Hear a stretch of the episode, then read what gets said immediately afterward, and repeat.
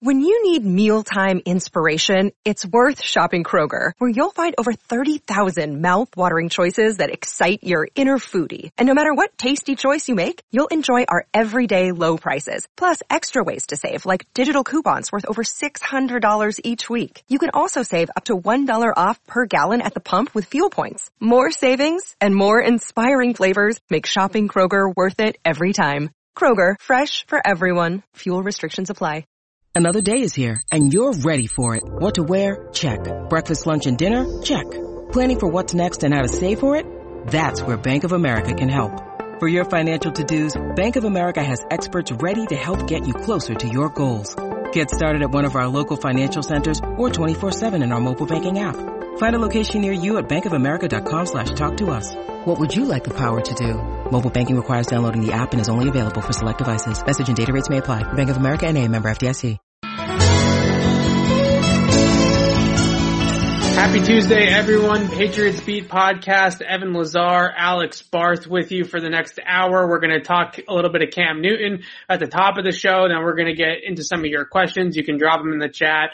We will answer as many as we can after we bring up the question of the day. How Cam Newton keeps his starting quarterback job. And Alex, I, I look at this as a three pronged plan for Cam, and I want to lay it out for you. We can deliberate in the middle of each uh, bullet point I have here. But the first prong of this plan that I see for Cam is having a better grasp of pre-snap indicators and pre-snap tells by the defense. Because I think one of the biggest things that Josh McDaniels does well as an offensive coordinator, and we've talked a little bit about McDaniels off the show, just how good is he? And, and now is sort of his time with the weapons that they have at a rookie quarterback in the first round to really flex his muscles as an offensive coordinator. But one of the things that he does really well with formations and with motion is give the quarterback as much information as possible before the ball is snapped, right? If you have a, yep. a, formation where the running back is flexed out wide and a linebacker is over him, you know it's probably man coverage. If Jakobi Meyers comes in motion across the formation and he's followed by a defensive back, you know it's probably man coverage. So from there you can say man, you can look at the safety uh, alignment pre-snap and get a pretty good idea of what's going on for the defense coverage wise. That that's number one in terms of what he can do, and you kind of take that to the next step, right? Of understanding how to set protections, being a step ahead of the coverage with the pre-snap indicators and the tells that McDaniels is giving him. And the one stat I wanted to drop in here, Alex, is Cam Newton ranked 31 out of 32 quarterbacks in passer rating against the blitz last year, 71.8. Can you name the only quarterback that had a worse passer rating than Cam against the blitz a year ago? Uh, the way you set that up means it's somebody funny. Um, Jimmy Garoppolo? No, but I'll, I'll, give you a hint. It's somebody that you always have been a believer in, and I always laugh at you for being a believer in. Oh, Drew Lock. Drew Lock. There you go. So Drew Lock is the only quarterback in the NFL last year to post a lower passer rating against the blitz than Cam Newton. And now obviously there's a lot of factors that go into that. But Cam, control what you can control because now you don't have Jakobi Meyers and Damiere Byrd and Ryan Izzo as your primary pass catchers. You do have some guys that can catch the ball and make things happen. So going out there, understanding protections, understanding coverage cells before the snap. Cam talks about it a lot. Pre-snap information and knowing what he's do, looking at pre-snap often leads to post-snap success. So we talk a lot about Cam taking that next step of evolution in this offense and his understanding of the offense. I think it starts right there with being able to control things and plan things for post-snap success with his pre-snap reads of the defense. Yeah, certainly. I mean, I think it just comes down to, you know, a lot of what you said, familiarity, not just with the system, but with his teammates and the biggest defensive cam last year. And I'm not saying it's wrong, uh, and I'm not saying it's entirely right either, but there is something to it. The, the biggest, uh, issue for Cam last year was not having that preseason and not getting to, to build that familiarity both with the team, uh, the playbook and his teammates. This year he should absolutely have that opportunity, right? Uh, to, he's had that opportunity in minicamp. He will ideally continue to have that opportunity in training camp. We'll see how much they split the reps with him and Mac Jones and that will tell us a lot, but just being on the same page as everybody, being on the same page as McDaniels, being on the same page as his receivers, being on the same page as his offensive line. This team was not on the same page last year, quite a bit, significantly more than we ever saw in the last 20 years, right? And we're going to know pretty quickly if them not being able to be on the same page was just due to the staggered off season or just, uh, you know, they couldn't all figure it out. And Brady was the one who mastered this offense and he's the only one who can do it and they need to change things. We'll find that out pretty quick. And that all centers around Cam because he is the quarterback. He is the communicator. He is the glue. He is going to be the one. It's his job, right? I, would even say more so than Josh McDaniels. It's Cam Newton's job to make sure everybody's on the same page. Or Mac Jones, if Mac Jones is the quarterback, you know, that position it's that position's job to make sure that everybody knows what they're doing at any given moment. Yeah, I always reference that podcast that we had with Tim Jenkins when we talk about all this stuff with Cam because I thought he summed it up so perfectly about the pre-snap and, and what Cam needs to do better in that in that phase of well, the game. Cam even said it a couple yeah. weeks ago, right? When we talked yeah. to him that the pre-snap stuff he wasn't he wasn't good enough and he right. he didn't know enough to to do what he needed to do. Right. And so I think what Tim said that was so important was that as the season progressed, teams recognized, wow, if we just apply pressure, this is a timing based system, right? And if we apply pressure to it and with Cam's sort of lack of knowledge of the scheme because he's so new in it, that if we bring blitz pressure, if we bring zero pressure, if we bring any sort of exotic pressure look at the quarterback that the whole the, the train's going to fall off the rails, right? It, it, at least better so for the defense's perspective than sitting back in coverage was bringing heat on the Patriots and forcing Cam and his receivers to operate quickly under pressure. And that's something that new teammates are going to struggle with. New quarterback in the offense is going to struggle with. So we're in year two now. He has better pass catchers around him now taking a step forward in that department, I think is going to be critical for him to hold off Mac Jones. And, and, the last thing I'll say about it is, is that there were times last year, certainly late in the game when, okay, like Denver, for example, that very last play of the game, they just brought the house, right? They, they said, we don't, we're going to just bring a zero blitz. We're not going to really, uh, expect Cam Newton to be on the same exact page as N'Keal Harry to throw this little curl route and, and get the ball out in time and get it accurately over there to complete the first down and keep the chains moving and keep the game alive. Because if you remember that play, N'Keal Harry, if he catches that ball in rhythm and makes one guy miss, it, it's a game winning touchdown, right? But right. that timing was just enough off and Denver got just enough heat quickly enough on Cam that it ended up being a loss. And then later on in the season when they were playing Houston, Houston brought that double edge pressure at Cam and there was an unblocked runner and Cam had no place to go. He tried to spin out of it, couldn't spin out of it, another L. So those types of situations, late in games, late game execution, they cost them at least in those two games. I'm sure it cost them in a couple of the other their losses as well of just being able to execute while under pressure and knowing where your answers are and knowing where just kind of being in that rhythm and being in that trust. And I think that is mentally where the next step is. I think we talk a lot about post snap stuff like reading coverages and option routes and all that kind of thing. I think that the pre snap stuff is way more important than, than any of the post snap stuff. Not that the post snap stuff isn't important, but I just think pre snap Cam needs to be able to control the game a little bit better than more, maybe more so than what we're talking about. Yeah. And again, it, it's, it's tough to, you know, cause we want to sit here and have answers on what is it, June 29th.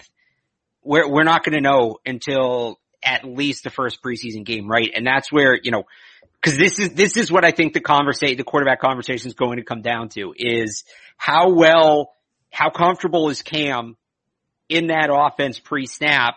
And that, that to me is going to be the deciding factor, right? I, I don't remember right. exactly what you titled this show, but something along the lines of, you know, how does Cam Newton keep his job? It's what he does before the snap. I think the rest will come, right? You talk about the missed throws last year. Those are certainly concerning, but you know, confidence helps. And I think, if, you know, if, if he can handle things pre-snap better, it's going to make things easier for him after the snap.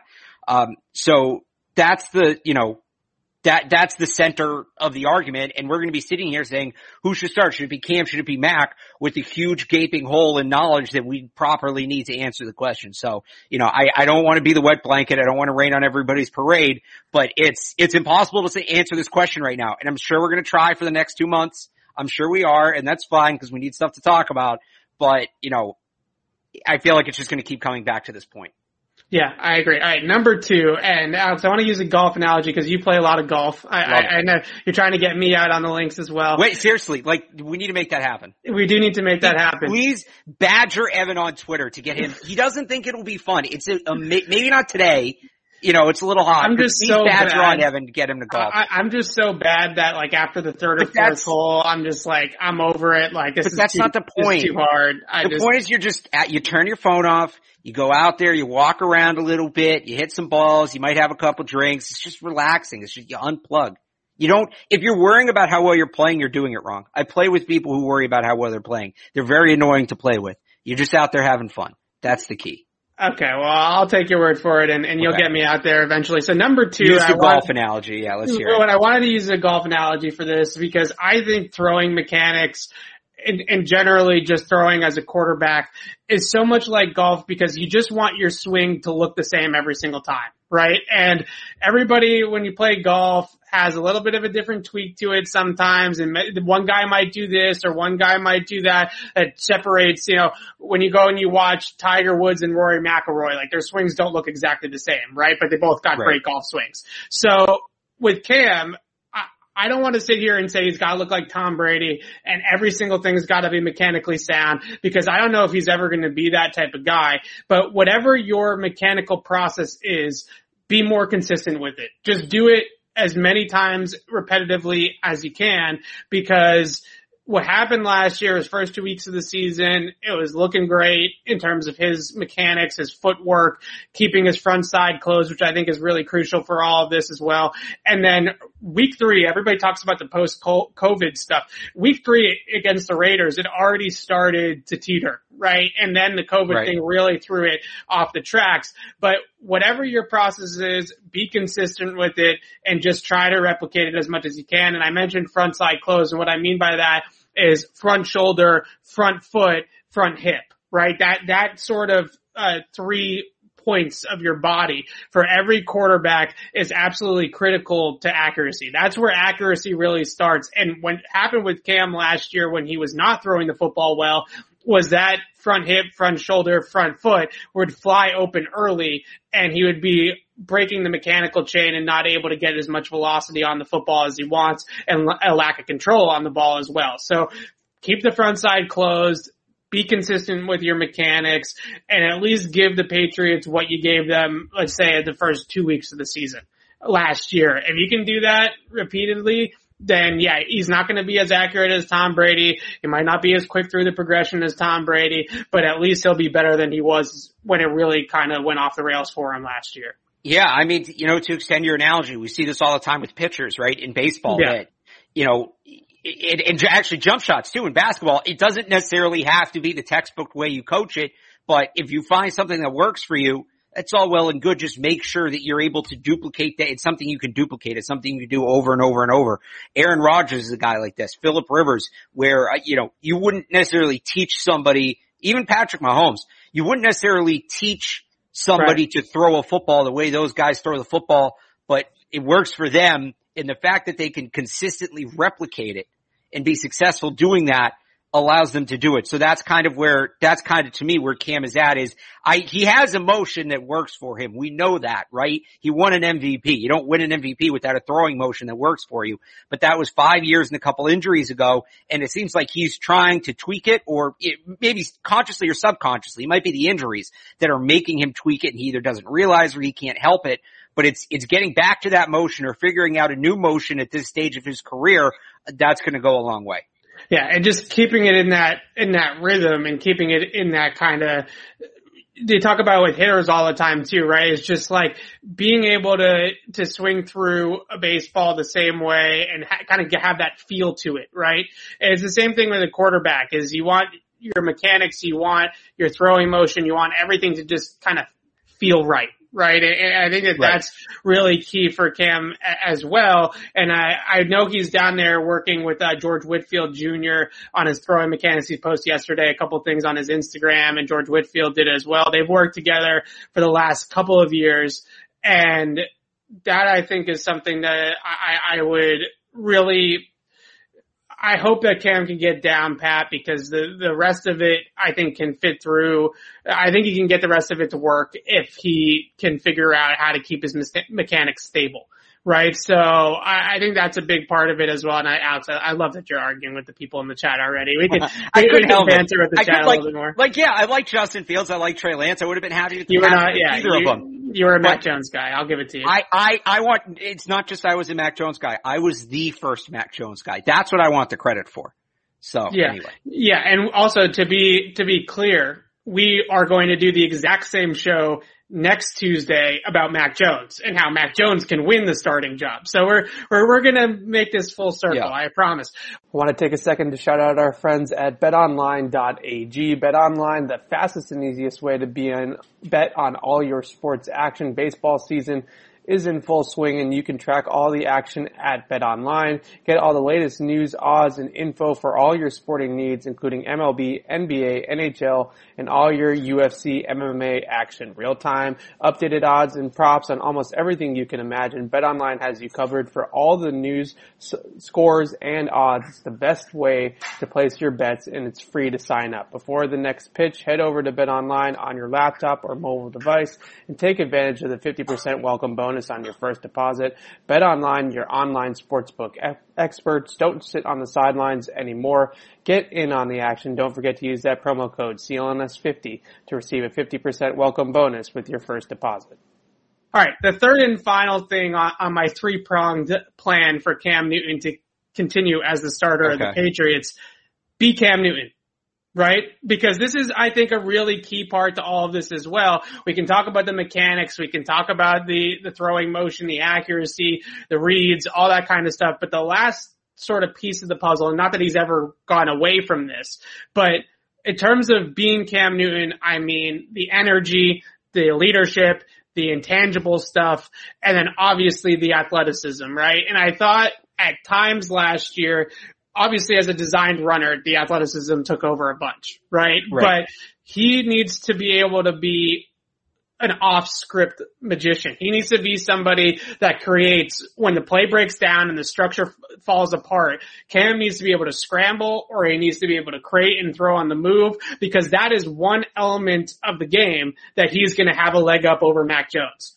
right? Is that he can right. move around, that he has athleticism, that he can run. So being very, very, very good as an athlete is going to be a must for Cam Newton as well to stave off Mac because Mac is not going to bring that to the table. And the last thing I just wanted to make, what last point I want to make is that Cam wears his emotions on his sleeve. For better or worse, you can tell if Cam's having a good game and you can tell when Cam is having a bad game. And when he's playing well, he is jubilant, right? He's bouncing around. He's energetic. He's flying around. He's doing the Superman stuff. He's doing all the, all these types of things. And you can just tell that he's feeling himself. Right. And last year there wasn't enough Cam feeling himself. So the energy, the bravado, the confidence, and then obviously being a superb athlete and a supreme athlete compared to Mac Jones, that is the one thing that Cam Newton I think can 100% do and be able to separate himself from Mac. Yeah, I, you know, it all ties together to, to go back to where we started with this. Like, you know, you look good, you play good, you feel good, and, and this isn't just Cam, this is most athletes, it can snowball. You play well, you feel good. You feel good, you play well. You play well, you feel good, and it just builds and builds on itself. And it goes back to that comfort I talked about, right? If Cam can get more comfortable pre-snap, he's going to be more comfortable pro-snap, uh, post-snap. Post-snap, he'll play better, he'll start feeling better, he'll get in his rhythm you know, he'll start feeling it and then it just, it all builds on itself. That's what I feel like was missing last year. Every time it felt like he was building a little bit of momentum, something would happen, whether it was COVID, whether it was a turnover, you know, some of them were his fault, some of them weren't, but something would happen, a, a penalty, a bad play call that would just zap him right out of it. So I think it's so, so important if Cam Newton wants to improve and have a bounce back year, he's got to be comfortable. He has to put himself in, and look, the team can certainly do things to put him in a position to succeed. They've done that in terms of personnel. We'll see what Josh McDaniels does in terms of play call. But at a certain point, it's just, you know, Cam has to do it for himself. And I'm not saying he's not doing it. I don't know that he is or not. It seems like he is. It seems like he's working out a lot this off season, specifically on the things he needs to work on. But if Cam gets comfortable, I think you're going to see a whole new guy and that could be exciting. Yeah. And I just want to just clarify. I'm not talking about the dancing at practice and, and all that, like that stuff, you, you, we're all take it or leave it on that at this no, point, I, right? you know what? I think, but I, I, I do think that's an important part of it. I Yeah. think, you know, cause you, and you said it, Cam's gotta be Cam and, you know, if that helps him feel loose and relaxed and, Sure. you know, relaxed in a good way where he's not overthinking things and he's just in his rhythm and in his zone, then he should absolutely dance at practice. Like I think that, you know, whatever works for him, and that's not for everybody. I'm not saying that Mac Jones would be a better quarterback if he went out there and danced like that, if he could dance like that. I, Doubtful. I just think that, you know, that's part of who Cam is and he's got to do that. Frankly, if he came out to like warm up for a game and he wasn't dancing and he wasn't doing any of that, I would probably see that as a red flag. This guy's tense. This guy's nervous. This guy's not in the right headspace right now. I think doing that is important so that he can get himself right mentally because that's the only way. A lot of his mistakes last year were mental, as much if not more than physical. He's got to be in the right spot mentally to come back and bounce back. And a lot of it snowballed on him too, right? It's like going in Right. quicksand, like he just got Oh, deeper can and deeper snowball and deeper. either way. Yeah. Right. And, and I, I think that that's something that you definitely have, uh, have to look out for with Cam is it, those mistakes really start to add up as, like you said, and, and that was key. So that's, those are my three things. If there's anything that I, you feel like I missed, Alex, but I, I feel like that basically encapsulates to me, if Cam can improve in all of those areas, then maybe he can be, uh, he can continue to be the starter here. Yeah, I- think that, and I've gone on this rant a million times. I think that they value experience at that position. I think if it was up to Bill, he would like to give Mac the full year to learn and grow, right? And, you know, so I, I think Cam, at least initially, is going to kind of have a little bit longer of a rope. And it's going to be a little bit longer before they're willing to give him the hook. So, uh, if he could, you know, he's got, if he can run with that early, even if he has a couple good weeks early, even if he struggles later in the year, I think, you know, they'll look back at what he did early in the season, kind of what happened last year and point to that. So, uh, you know, I think that he, he certainly has the inside track at this point. I, I would agree with that. All right. So, like I said, next week we are going to do the opposite. How does Mac Jones win the starting job and take it from Cam Newton? So next Tuesday, come back here. We'll do that. But right now we want to take all your questions. I, this is a hot button topic. Cam is, to me, Alex, I, I think we've only been doing this. I've only been doing this, I should say. Uh, this is my fourth year, fourth season on the beat there's no athlete like Cam Newton. This is the most volatile athlete that I've ever covered. You're either extremely pro Cam or you're extremely anti Cam, Yeah. and there's not a ton of middle ground. You, you I was doing, I was doing some Celtic stuff when Ky, at the end of Kyrie's Okay, yeah, run. Ky- that was, yeah. that was up there. You know what? And, uh, the, the Red Sox have had some guys too, I think. David Price. David Price was up there.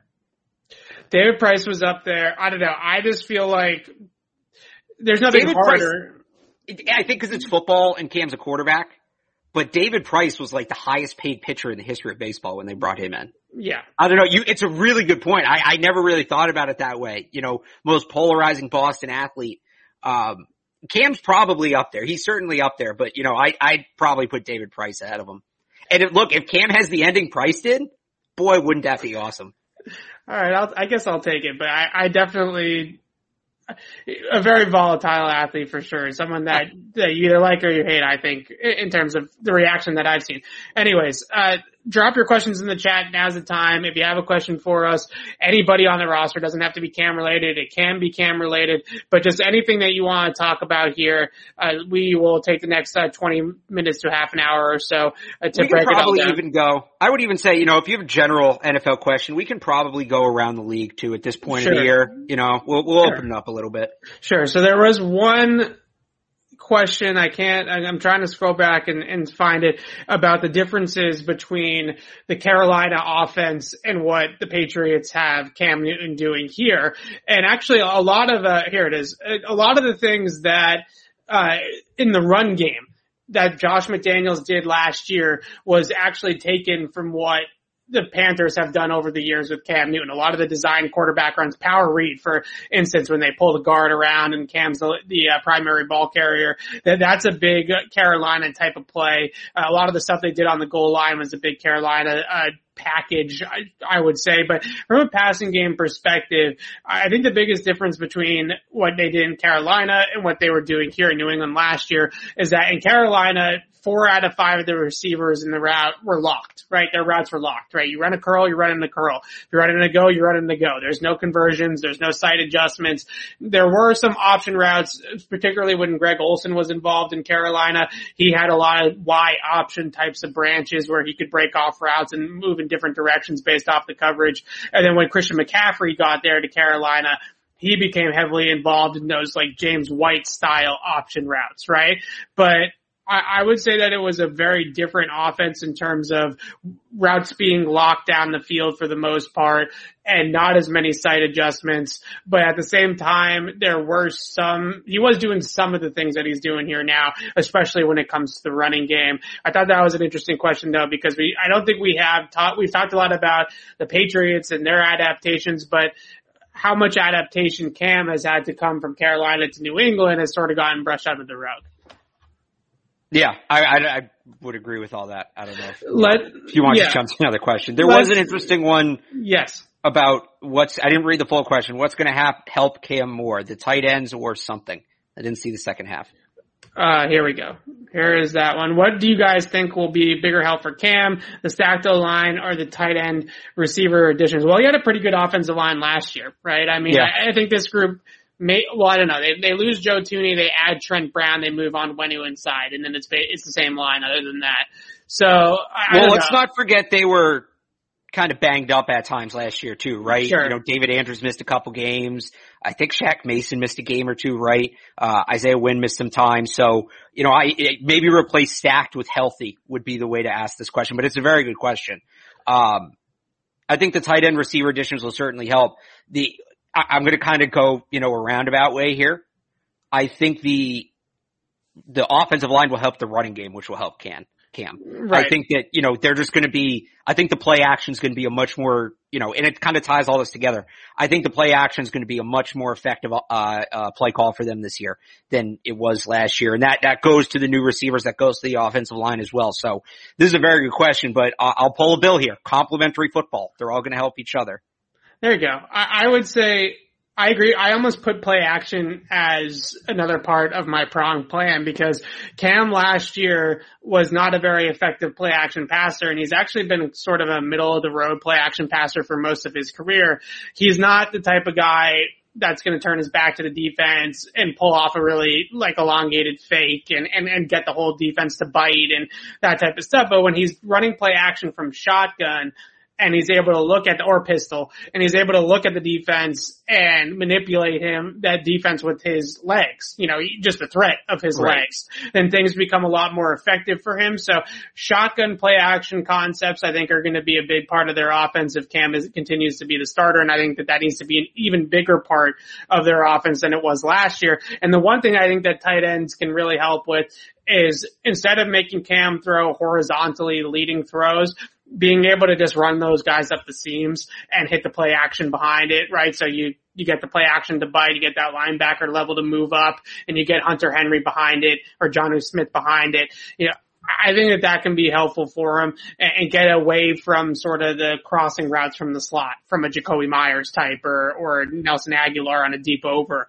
or something like that because Cam has been a lot more effective throwing vertical passes up the seams, go balls, things like that, than throwing horizontally across the field. So, so I think that that could help him with the tight ends and the play action. I agree is, is a huge part of it. Like I said, I, I almost put that in the plan, but I think it all kind of goes together.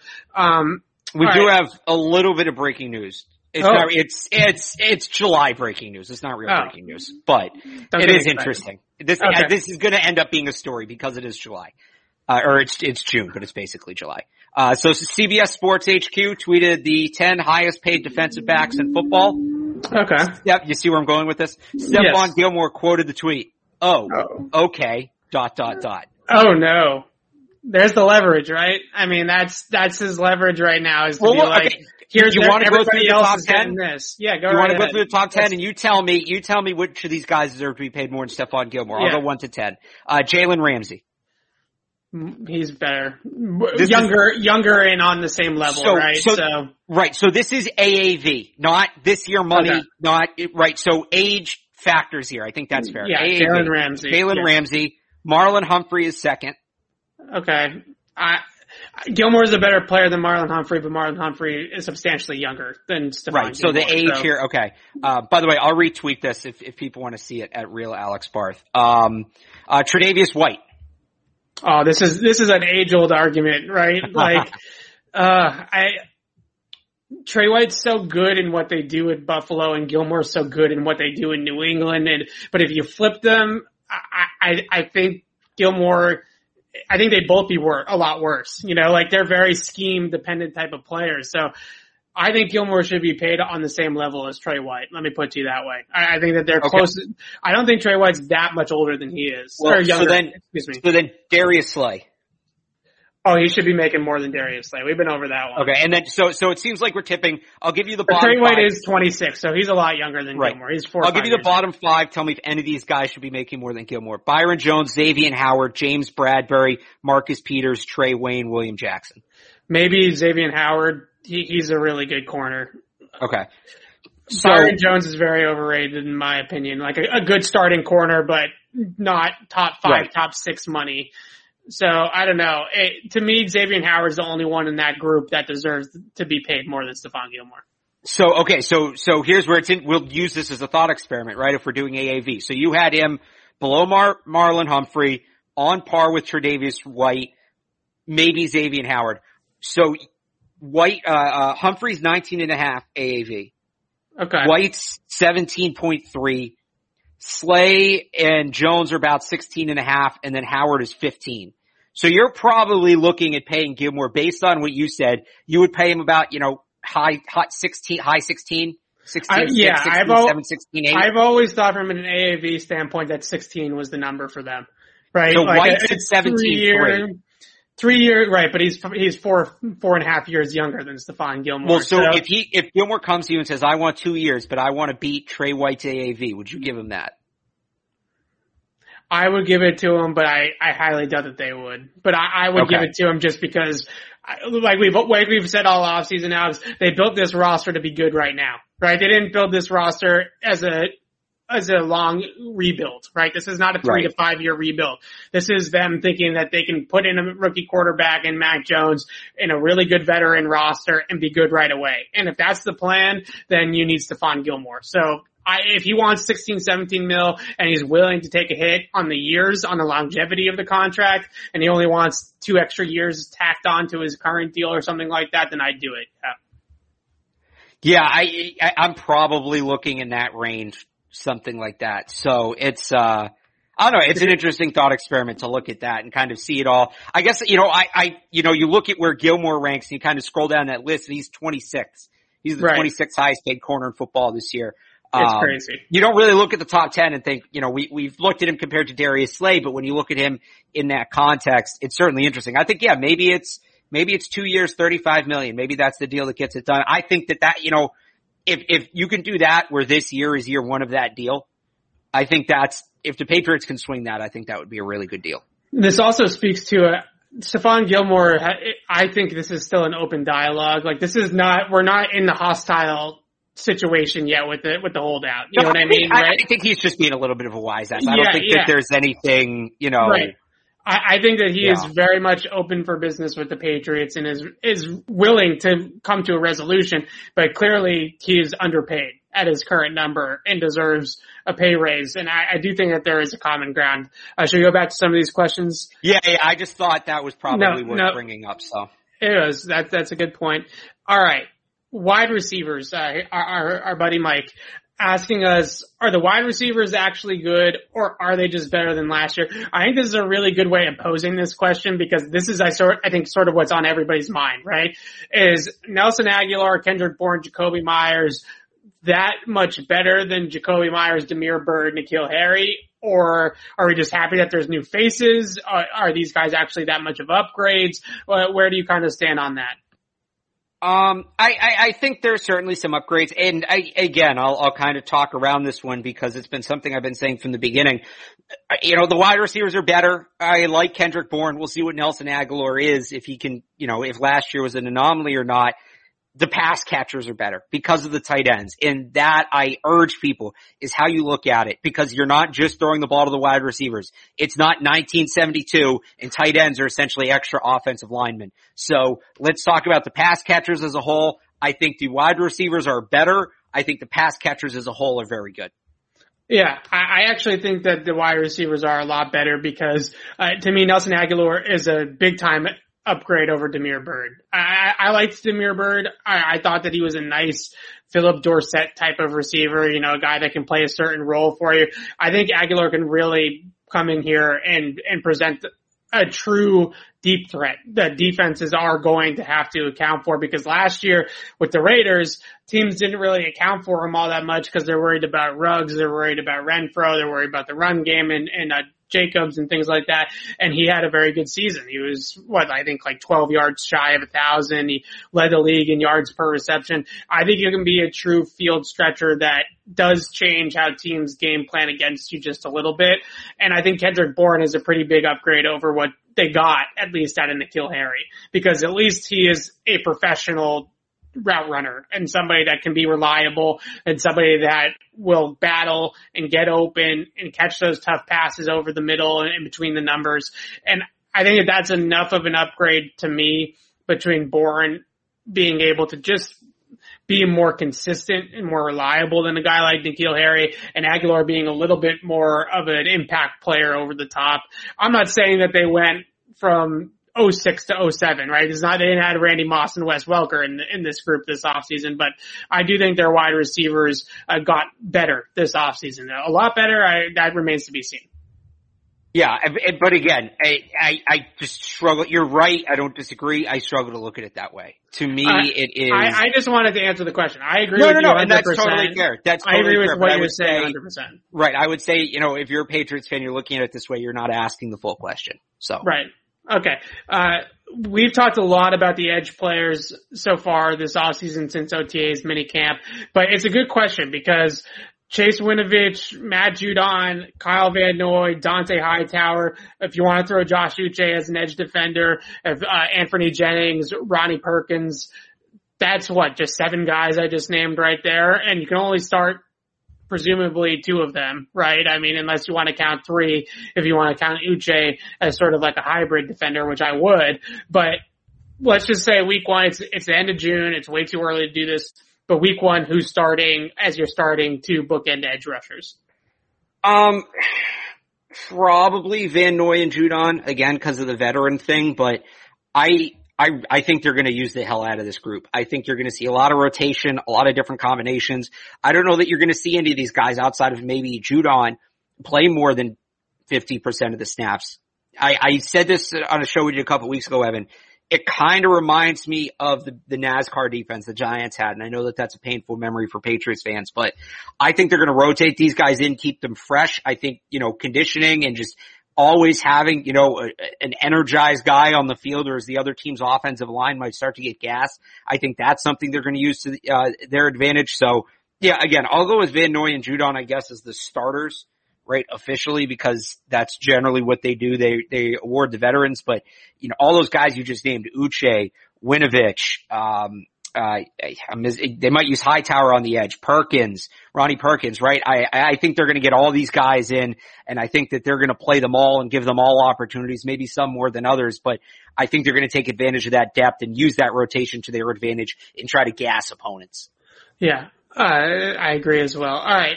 Running backs. Uh, why has there been so little conversation about running backs during minicamp? That's because they're not wearing pads. So well, we're most not, of them haven't been there. Right a couple of them haven't been there. And on top of that, without contact, that you're really not having any sort of evaluation whatsoever of the run game, right? These, these are walk, basically walk through periods when they do run game right. stuff. With that, all that being said, uh, the, Michael here said Sony ended the season strong.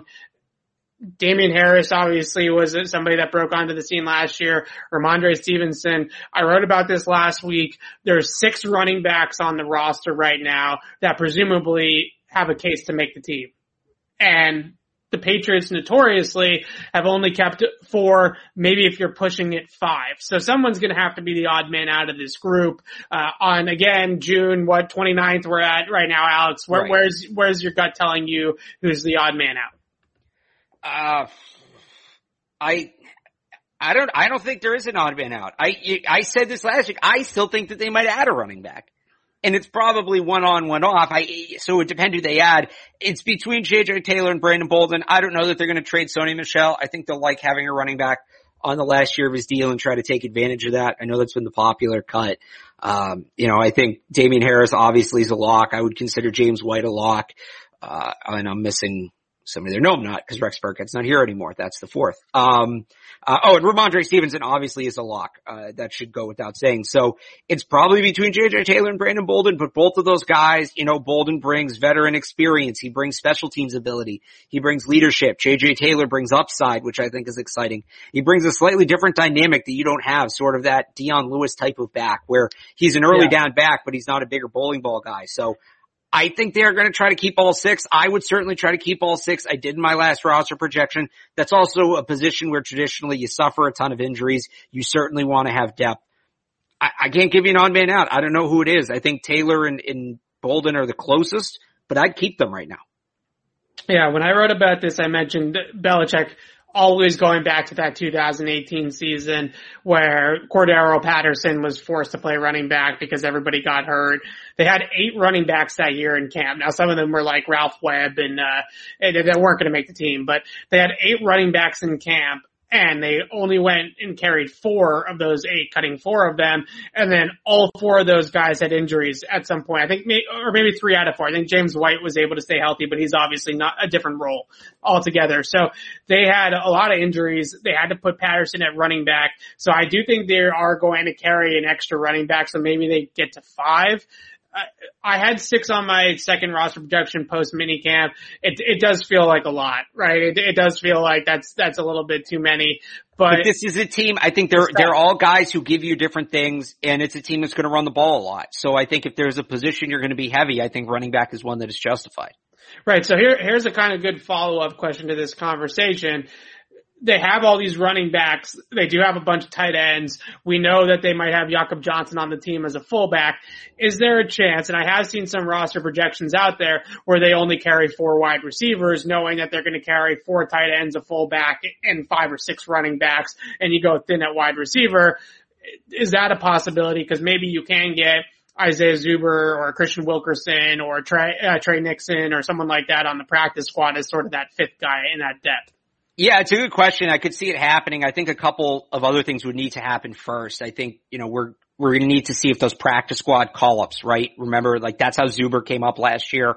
Um, the like day of game or the day before practice squad elevations where the guy automatically reverts back. You don't have to subject him to waivers. Uh, I think those coming back certainly help with that. This, like you said, the extra practice squad receiver, whether it's Isaiah Zuber, whether it's Tre Nixon, whoever it may be.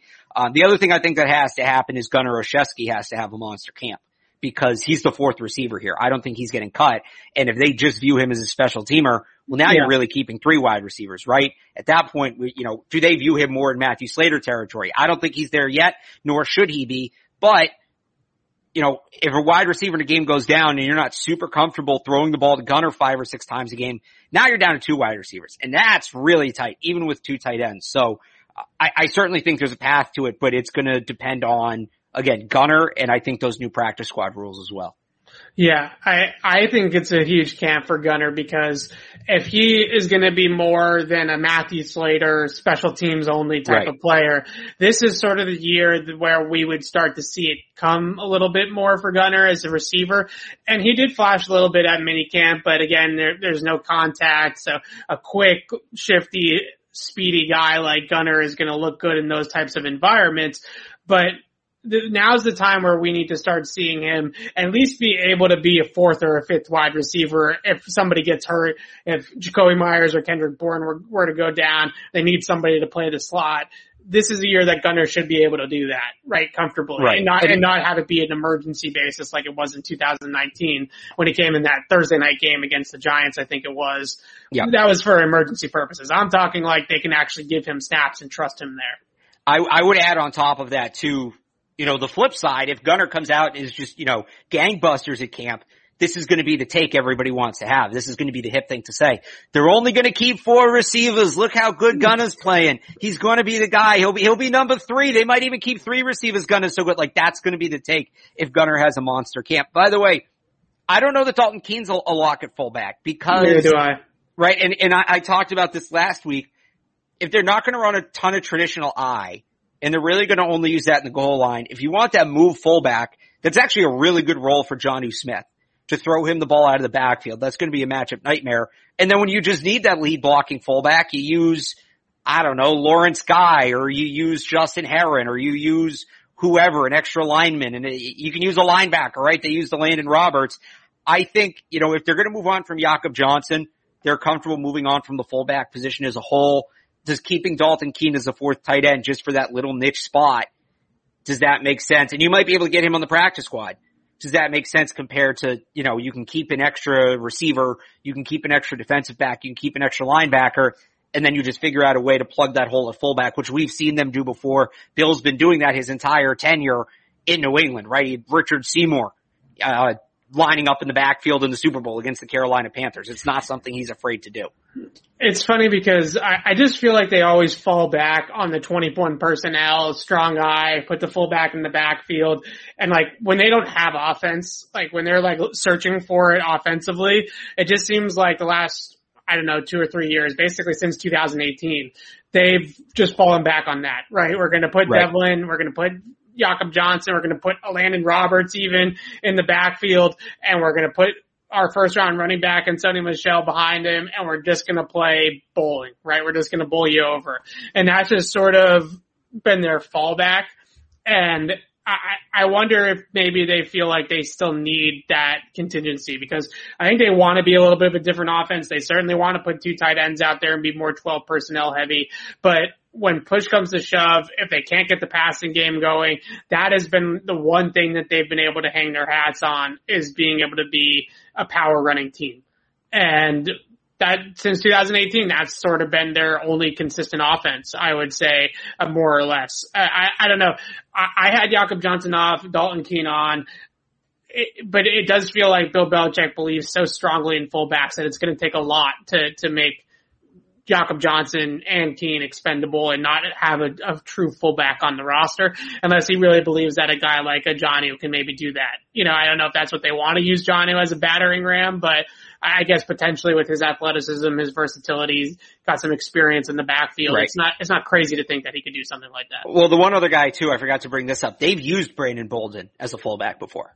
They've used him as an up back in I formation. So, you know, he's back. He's a guy who can factor into that too. I just think they have enough other options where it's not going to be, it doesn't project to be a heavily used role where they'll be able to fill it when they need without dedicating a roster spot to it.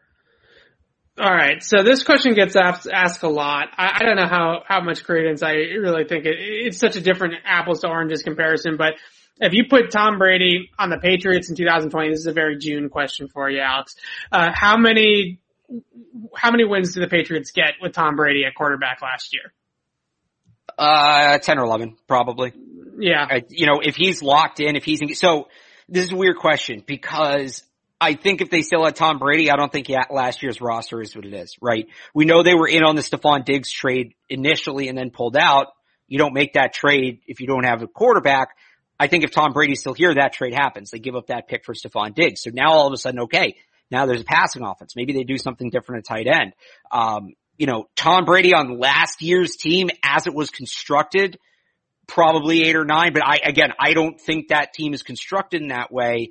Uh, so I, I, I, I bumped that number up to 11 or 12. I think that they have Stefon Diggs or a guy like that last year if Brady stays around. That's that's a great point. It probably isn't the same team or even close to the same team.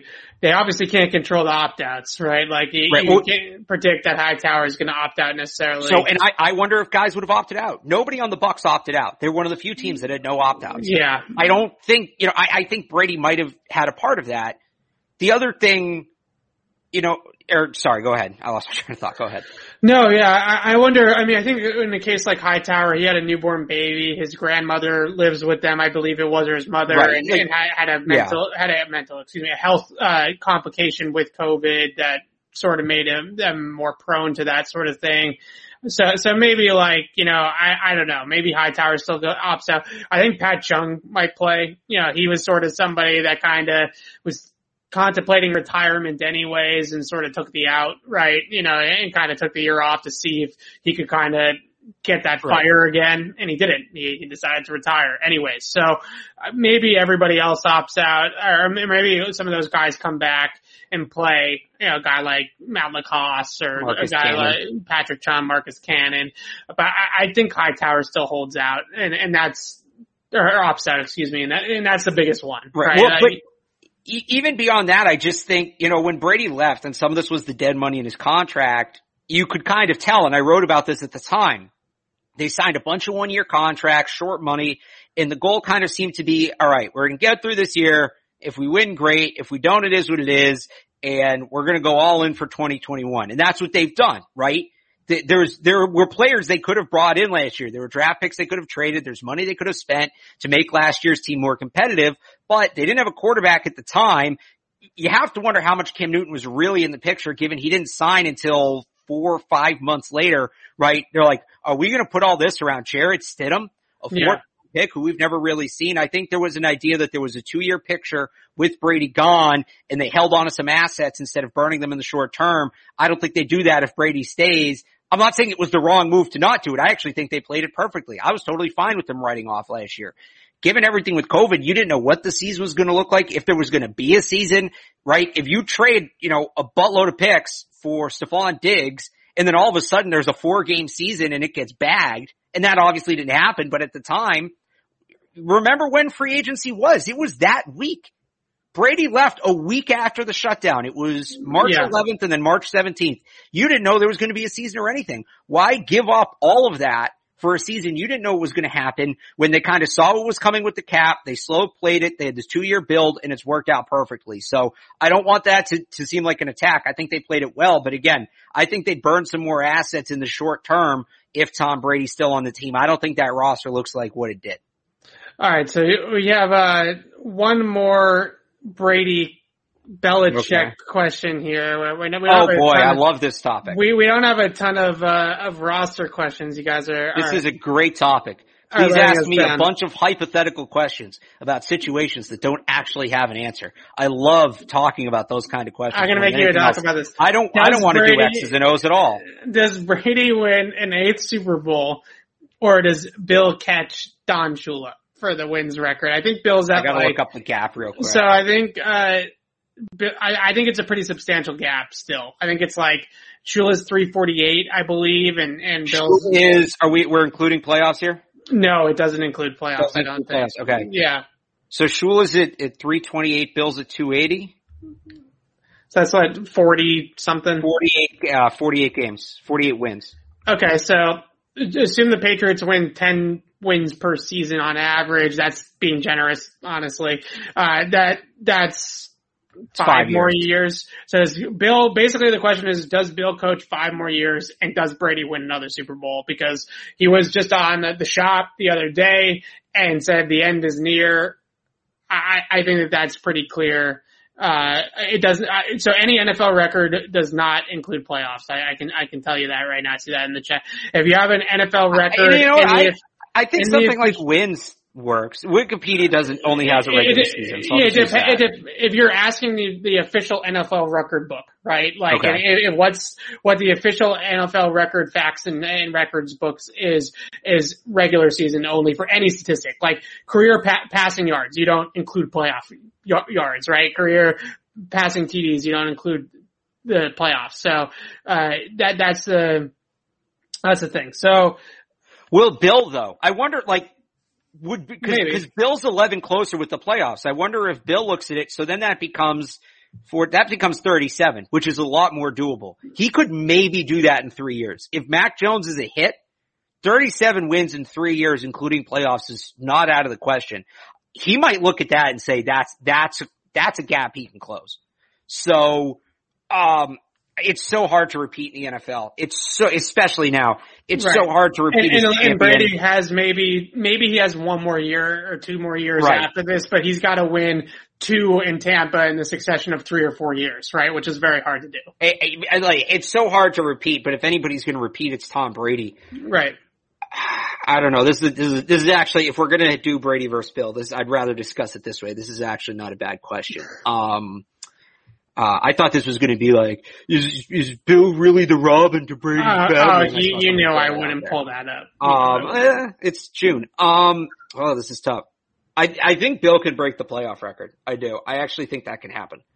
Uh, if you that being if you include playoff wins, I think he can catch Shula. If not, I'd probably lean toward Brady winning his eighth. I think 31 wins or 37 wins in three or four years is very doable for Bill. I think it is. Yeah, I do. I agree. I think Bill's going to catch Shula, but I also think Brady's going to win his eighth. How about that? that that's yeah. I mean, I, I, I could see them both happening. I really yeah. could.